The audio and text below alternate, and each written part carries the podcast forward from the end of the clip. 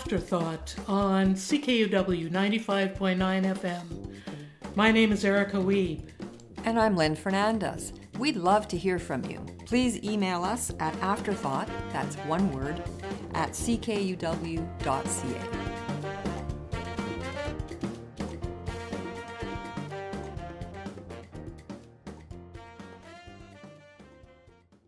Hello, and thanks for tuning into Afterthought. Today is June the 7th, 2022, and my name is Erika Wiebe. Today we are talking about Wrought, uh, spelled W R O U G H T, Wrought, which is the name of a new short film produced and directed by Winnipeggers Joel Penner and Anna Sigrithur. They are my guests today. Um, I've known Joel for about 15 years. He was youth editor for a time in a community newspaper in the West End that I edited, which was called West Central Streets. He always had a strong interest in photography, and then he started doing time lapse videos of rotting organic matter. I think in the early days it was mostly flowers, which presumably he got from his parents' yard. He would film them continuously from all the way from robust health through to complete decay. And to me, it seemed like a completely original art form that turned the idea of decay from a thing of disdain to a thing of beauty. Now, in this new film, Wrought, I can see how much Joel has built on that original concept and taken it to a whole new level. I found Wrought to be spectacular, actually, just beautiful, and dare I say, moving in a strange kind of a way, with the music and the poetic narration layered over top of artful, colorful, continuously morphing, extremely close up and detailed visuals of organic matter rotting.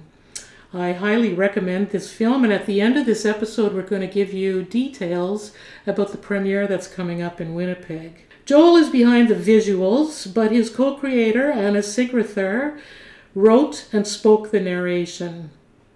After watching the film, I was left with a bunch of questions for both Joel and Anna. So let's get to it. Thanks, both of you, for joining me. I really appreciate it. Yeah, thank you so much for having us, Erika. Yeah, thanks for having us. All right, I'm going to start with you, Joel. Can you go back to those very early days, which were about I think about 15 years ago, is that, or Yeah. maybe a little less? Yeah. Yeah. And how this all started for you? Like, what got you inspired to start filming rotting things? Um, I think that, as I understand it, it was sort of like I'd been doing as a teenager, taking photos in Winnipeg's uh, gritty West End and looking at the beauty in um, the, these decrepit landscapes. And from that, I sort of got on to. Um, I also have always loved like nature, so I sort of started to take photos of flowers and stuff, and I started getting into time lapse. And I forget exactly how I had the idea, but it was just I just thought it would be cool to start looking at them uh, dying. And I'd been getting into scanner photography, where you use scanners to take photos of things, and so I just started doing time lapses of flowers decaying, and then I made videos with those, and then from that I got onto like vegetables and fruits. Oh, yeah, right. Stuff like that. Yeah. So, were you thinking at that time in terms of the artistic value here, were you, or were you thinking in terms of, or were you interested in just what was happening scientifically, bio, biologically, that kind of thing, or a bit of both? A bit of both. Probably most like primarily the artistic Yeah. value of it, but also just the yeah. I love the science as well and like what's Right. actually happening.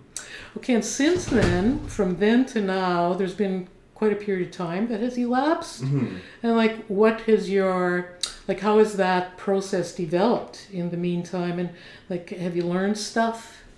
I've learned a lot. Uh, I've been doing the time lapse, this time lapse project that I, when I started it, I called it Momentary Vitality. I've been doing that for around 10 years. And yeah, I've learned a lot just about how, I don't know, how things behave artistically, what makes for like a good shot, um, a ton about editing and how you actually produce a film with like grants and stuff and collaborations and um, yeah, just like every aspect of filmmaking. Yeah, a lot about.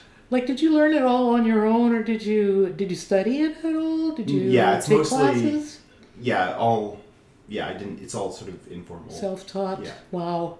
And I'm imagining that your setup must be must be something. Like, Yeah. can you describe it? it's complicated. It's sort of Yeah. for the for Wrought it was almost sort of like 70 80% done with scanners and then the rest done with just normal cameras and some microscopic stuff so sort of at the height of it a couple years ago when i was when we were doing a lot of the fruit time lapses i would have like sort of five to ten scanners going constantly for weeks or months on end capturing rotting fruit. And there would be for the first while i lost a lot of scanners because the juices would get into the electronics. Yeah. and then a friend taught me how to um, sort of like make cocked uh, plexiglass enclosures on them. And so then we use those to get these fruit time lapses without ruining the electronics and also the animal stuff that we did. So a lot of it was sort of done in the basement but then we also had for doing some of the rotting animals, we built a, a rot box. So we, in um, Anna's parents' backyard, we made an insulated box to contain the bugs and the smells and stuff. Do you know anybody else who's doing this kind of work? Um, I've seen some people. There's a lot of stuff online with people just taking photos with scanners, um, and then I saw, yeah, they just pr- produce. It's like very well lit, and you get for the cost of the scanner, it's just very high quality images. And I saw one research paper once about this paper teaching people how to take time lapses of microbes growing in petri dishes. But I this is definitely the first film made with scanners. Yeah, it hasn't really been used used for time lapse much. I think you've talked about the fact that your work is being known and recognized far beyond Winnipeg and that you've been to film festivals and perhaps won an award. Can you talk about that? Yeah, we just had the um, Wrought's launch at the International Wildlife Film Festival in Missoula, Montana. So it was the world premiere, which is a kind of a big deal in, in the world of film festivals. And we won the New Visions Award and Wow. had a lot of fun just sharing the film with a lot of other really great filmmakers and Yeah. uh, amazing people who run the festival. Yeah, so it went pretty well. Hey? Yeah. Yeah, That was a really fun festival. It was, you know, full of people who also had a lot of like commitment and interest in, you know, thinking and being with the natural world, and and that was a just a great group of people to be around, especially for our film where, you know, So- it's a it's a bit of an odd film. It's hard to categorize. No, for sure. Uh, was the film festival sort of uh, uh, themed around that kind of like? Did it have that kind of theme? Yeah, well, it is a wildlife film Ah, festival, right, so a lot of like you know wildlife documentaries and things like that. But um, you know, it was it was it was great. It was the first festival that accepted our film because it is kind of a kind of an oddball. It doesn't fit easily into a category, and so just the fact that these people, you know, who are really committed to some of these bigger ecological concerns, saw the value in our film. I think was really nice to have that that acknowledged. You know, part of that part of our vision of the film is is very much that. So Anna, you, you wrote the narration and you spoke it at, um, for the film too. Is that is that Yeah. right? That's right. I found it very poetic and very very beautiful narration. I'm just wondering how you, and I'm assuming it came the visuals came first and then and then the the um, narration after. And how did how, what was that process like? Right. Well, I think it's um it's an interesting question to think like you know what came first and when you I I have to really think about that a little bit. I think in some senses. Um, I mean, in, largely it was very back and forth. So it was, you know, the visuals um, informed the writing, and then the writing informed the visuals. So that there was a lot of back and forth.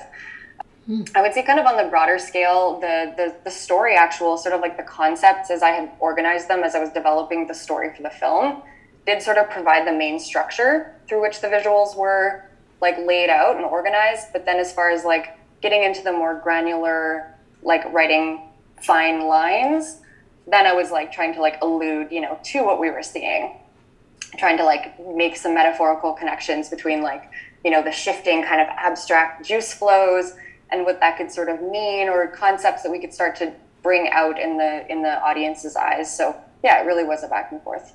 Right, and there the, the film is sort of div- divided into four four. I think you call them chapters, mm-hmm. right? So there's spoil, ferment, compost, and rot.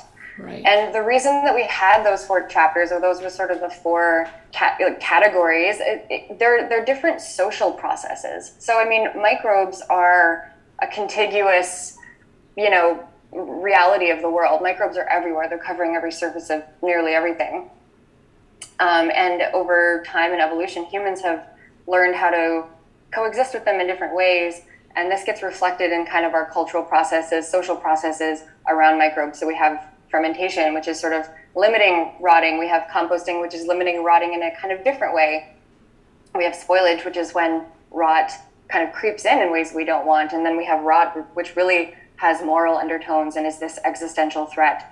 And so these were sort of the four social processes and sort of cultural connotations that came really to the fore in, in um, in my thinking while writing the film, and so that was sort of reflected through the and it was, and then it was sort of a back and forth process with Joel and myself figuring out you know how to represent these things visually. Right, interesting.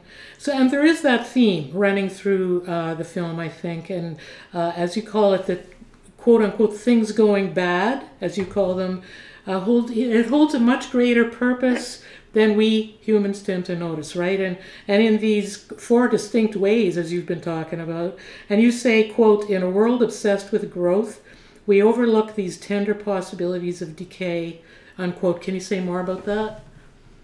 Yeah, definitely. I mean, I think like rot. One of the reasons that um, really drew me to work on this project with Joel, and I think the reason that we decided to actually like really call it rot and focus in on rot rather than entropy or whatever else you might call it is this it, it is this specific term rot that has it is culturally loaded. It is unambiguously bad. It is unambiguously tied to the idea of physical contamination which has this really close kind of psychological link to the idea of moral contamination and here we're getting into some of these bigger concepts when we say something's rotten we say something's spoiled it can mean two things but they have very very close kind of meanings so there's a lot to play with there. And then, but the thing is that there is what we wanted to do with the film visually and then also sort of rhetorically is pull out some nuance. So there's like this easy dualism with morality where things are good or bad, things are pure or they're contaminated, right? But going bad, this idea of morality is always subjective for one. So to whom is something going bad? A lot of the time, you know, people who are in power have a different idea of what's bad than the people that they're oppressing, for one thing.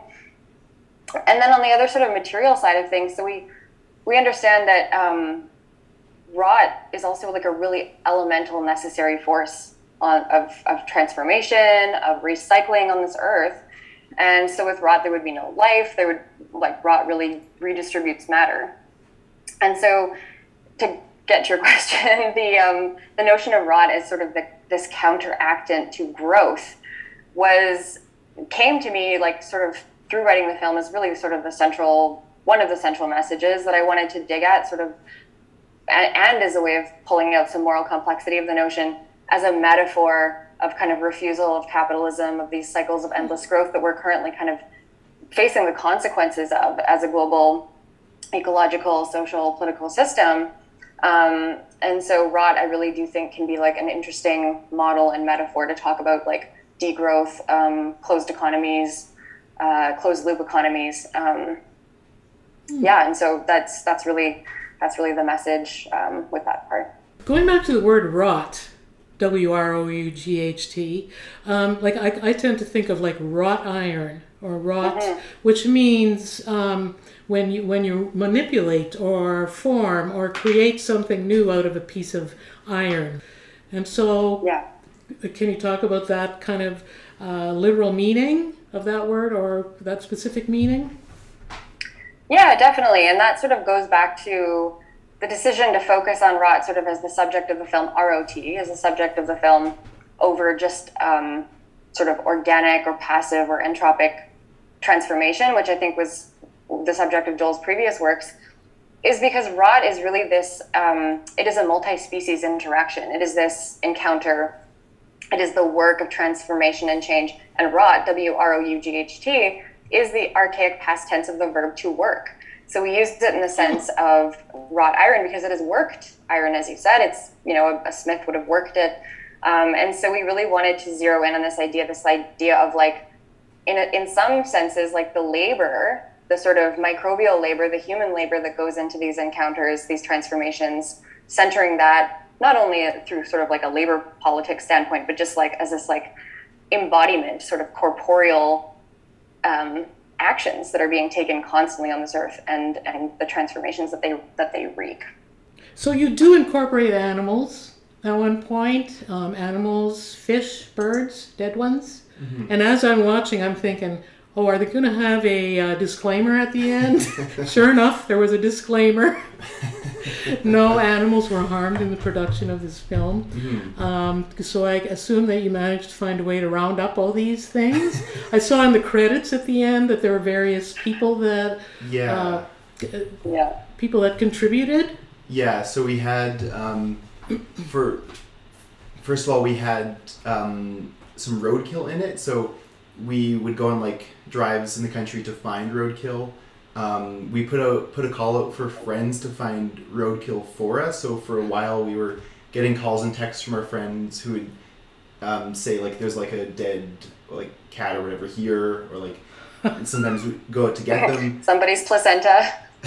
actually had um, yeah a friend donate her placenta to the film it was right at the end and we didn't know whether to take it because editing the film took so much work and we both sort of like we like to pile like more and more things on and so then of course you never finish Yeah, you have Um, to you have to sort of stop at some point. stop yeah. at some point. Um, but we took it, and so yeah, it's sort of like in a split second in the credits. Um, and then we also had some uh, very generous local pet owners who who donated their dead pets to the film. What else? I think that basically, and then Birds would be easy to find around here, I would think. yeah, there was one bird that flew into my window, unfortunately, like ten years, like eight years ago or something. Yeah, Um, yeah, and then yeah, yeah. So, th- so, so that that was that something new for you to incorporate, uh, as you call them. What did you call them? Things with mothers. Uh, is that what you Creatures said? with mothers. Creatures with mothers, yeah. Um, and maybe that was a little bit of a uh, brave thing for you to do. Like, Yeah. I mean, as you as you sort of indicate in the film, it's sort of this whole ick factor that people have, and then when you incorporate animals, they, you know, it might be even more of an ew kind of thing. It was totally that, and I one of the first there's a pigeon in it that I found on the ground about maybe six or seven years ago, and I remember I had it being scanned in um, sort of like a shack in the backyard, and there was one day where I just saw like a swarm of flies around it because they were trying to get in, and I just felt like I wanted to throw up because it was just so gross. yeah, yeah. Um, and then yeah, you have to like it all it all stinks, and you have to find freezer space and like roommates and uh, Yeah. other people. You have to sort. There's the politics of negotiating freezer space, and then of course these things can be in the freezer for a while, and then people want it out of the freezer because they're dead animals. right. Um, it's totally worth it. yeah, it's sort of taking it to another level and Yeah. to help you tell the story, eh? Well, yeah. I mean, I think just one thing that the animals, I think, evoke and actually kind of tr- evoke and, and provoke on a maybe more like a level that's almost kind of crossing a line, right? Like it almost feels a little transgressive to be depicting animals in a state of decay versus plants versus whatever. Um, that's obviously like a subjective thing, but it but it it brings that out, and I think that that's actually kind of important that we that the film does that. It troubles this makes you question disgust a little bit. Disgust is one of these things that is it's actually cultural. It's not biologically innate. So we all have sort of different set points of what is disgusting, what isn't. It's very much culturally influenced. And so we kind of wanted to just push that a little bit and say, you know, if on one hand maybe it's not so bad, but on the other hand, maybe there's a good reason that it is. So I think it kind of leaves you a little unsettled, hopefully, And but not also- overly grossed out. Yeah. Yeah, and also because, um, like, I, as the film points out with the narration, animals are obviously they're closer to us, obviously, but I've been thinking about it in terms of sort of honoring their lives as well. That it's um, like I think some people might see it as a bit gratuitous, but yeah, for me, it's sort of like here are these like animals that we found as roadkill, which is obviously just really sad, and in showing them in the film, it's sort of like I don't know, celebrating. For life in a sure, got- that is the feeling that I got uh, Yeah, after yeah. watching it. And there's that one little section where uh, there's uh, worms uh, that are sort of nestled up against each other. Uh, on, I think it's in an animal or on an animal that was, you know, quite sweet. So I mean, it's, there's much more to it than just the yuck factor once you take a really close look at it, right? Um, Anna, this is one thing you say in the in the narration. Quote, in the compost heap, I'm fine with such violent disarray, but come my time to dissolve, my time to resolve, I am far less brave. Why do you think we are far less brave when it comes to thinking about exactly these same things in relationship to ourselves? And in fact, we go to lengths in order to slow down human decomposition, like with embalming and with these elaborate burial systems with coffins and things. Uh, what do you think? Yeah, I think I mean that's a really big question, and you know I'm not a I'm not a cultural anthropologist of death or anything, so I can't I can't speak on it sort of like on a global level. Um, although I think that there are like around the world global traditions that deal with you know come out of a place of sort of trying to manage pathogens um, coming from you know like deceased bodies and sort of how, how do we culturally manage these things to us so as to prevent the spread of disease? And so there's a lot of that. But i think there's also just this very basic sort of human universal existential dread fear of death like fear of the unknown. We don't know what comes after us. We all see ourselves as quite a bit more than just a, a body of flesh and bone um, but you know when we when the life leaves us that is that's what's there When it gets down to it, that's that's what's there. Yeah. Yeah, so I think there's just a little bit of dread there, Mm-hmm. um, and I think it's, you know, a multi, multi. Uh, I was going to say multi-million, multi. Uh, century, multi millennia long human pursuit to kind of think about these things. So Mm-hmm. we're just another one in the step of humans thinking about these things in the film. But I feel we like we also just tend to see humans as um, somehow. I think it goes back to superiority over nature, just because birds and animals and plants decompose, and and we are quite comfortable with that. Uh, somehow we're not so comfortable with it when it comes to ourselves. Yeah. And you know, I'll just share really briefly because this is, I mean, for me and my journey of like thinking about all of these subjects, which I've been thinking about for well over a decade now with my own work. Um, the reason that I even started thinking this way towards rot was having, I had this very profound experience walking past a patch of rotting mushrooms on the grass. And I just had this instant feeling of kind of just like a, like a, a just paradigm shift come over my mind where I felt this strong, strong, strong desire to kind of be in and amongst those mushrooms and had this like yearning to be, you know, decayed by them, to have this like, and really it was sort of evident for me in that moment that there is this kind of like luxuriousness, this like, this kind of holiness to that idea, you know, in a secular way. Um, Wow. and it really like it stuck with me to this day. I still have that feeling. Interesting. Well, there are new uh, new kinds of cemeteries developing across across this country, at least uh, that I've heard of, where people can just be buried with something, some kind of organic material wrapped around them into the ground, and there you go. I've I've seen one of them in BC actually, and they're just beautiful settings with them. There's plaques with everybody's names on them, but tends to make a lot of sense, I think, in some ways. Totally. Yeah. Anyway, I, I want to get to the music too before we have to go. Uh, who wrote the music? um, Randolph Peters and uh, Joshua Makaiwa. Um, we had uh, two friends who had done um, a previous version of the music for the film Teresa Thordarson, I think. and uh, Ava Glend Glendinning. Glendinning. When Randolph came along, um, we actually incorporated their music into the film where he sort of processed them and used the, their songs as samples in the film, sort of like riffing off of the theme of decay. That was really neat. Yeah, the music just added so much to the the whole story, and I mean, at times it was sort of like horror music.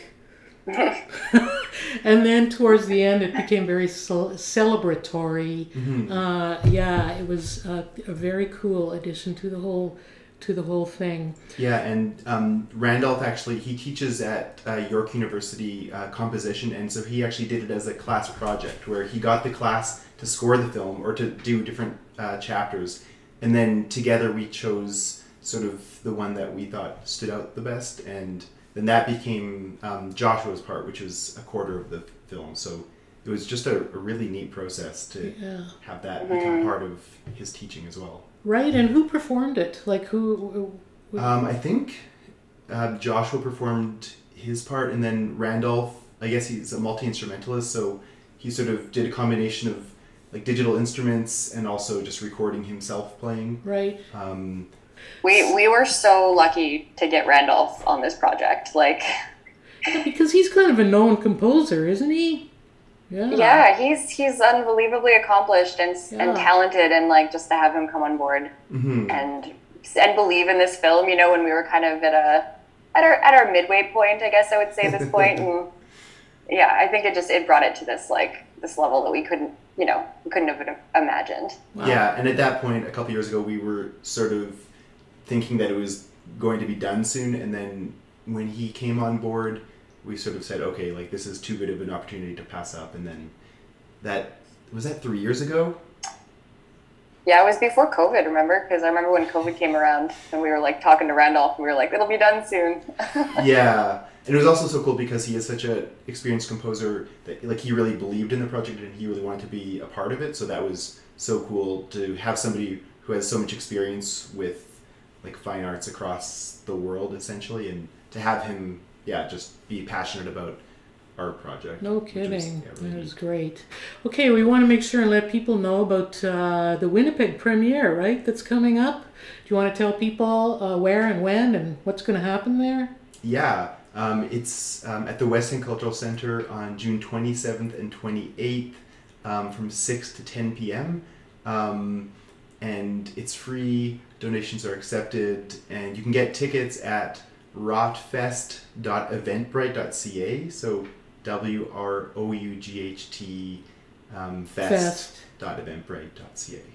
Great. And so you're going to show the film and then you're going to have a discussion? hmm We're gonna do um, artist talks with us, and then Randolph and uh, Joshua's coming in from Toronto as well, and then we're going to have a microbial gala afterwards with different booths. So there's Next Friend Cider in the city, and uh, Jesse with Next Friend Cider does naturally fermented ciders. So he's going to be talking about what he does with that, and then we're going to be doing microbial selfies where you put your hand on agar and then you get a picture of your microbes having grown.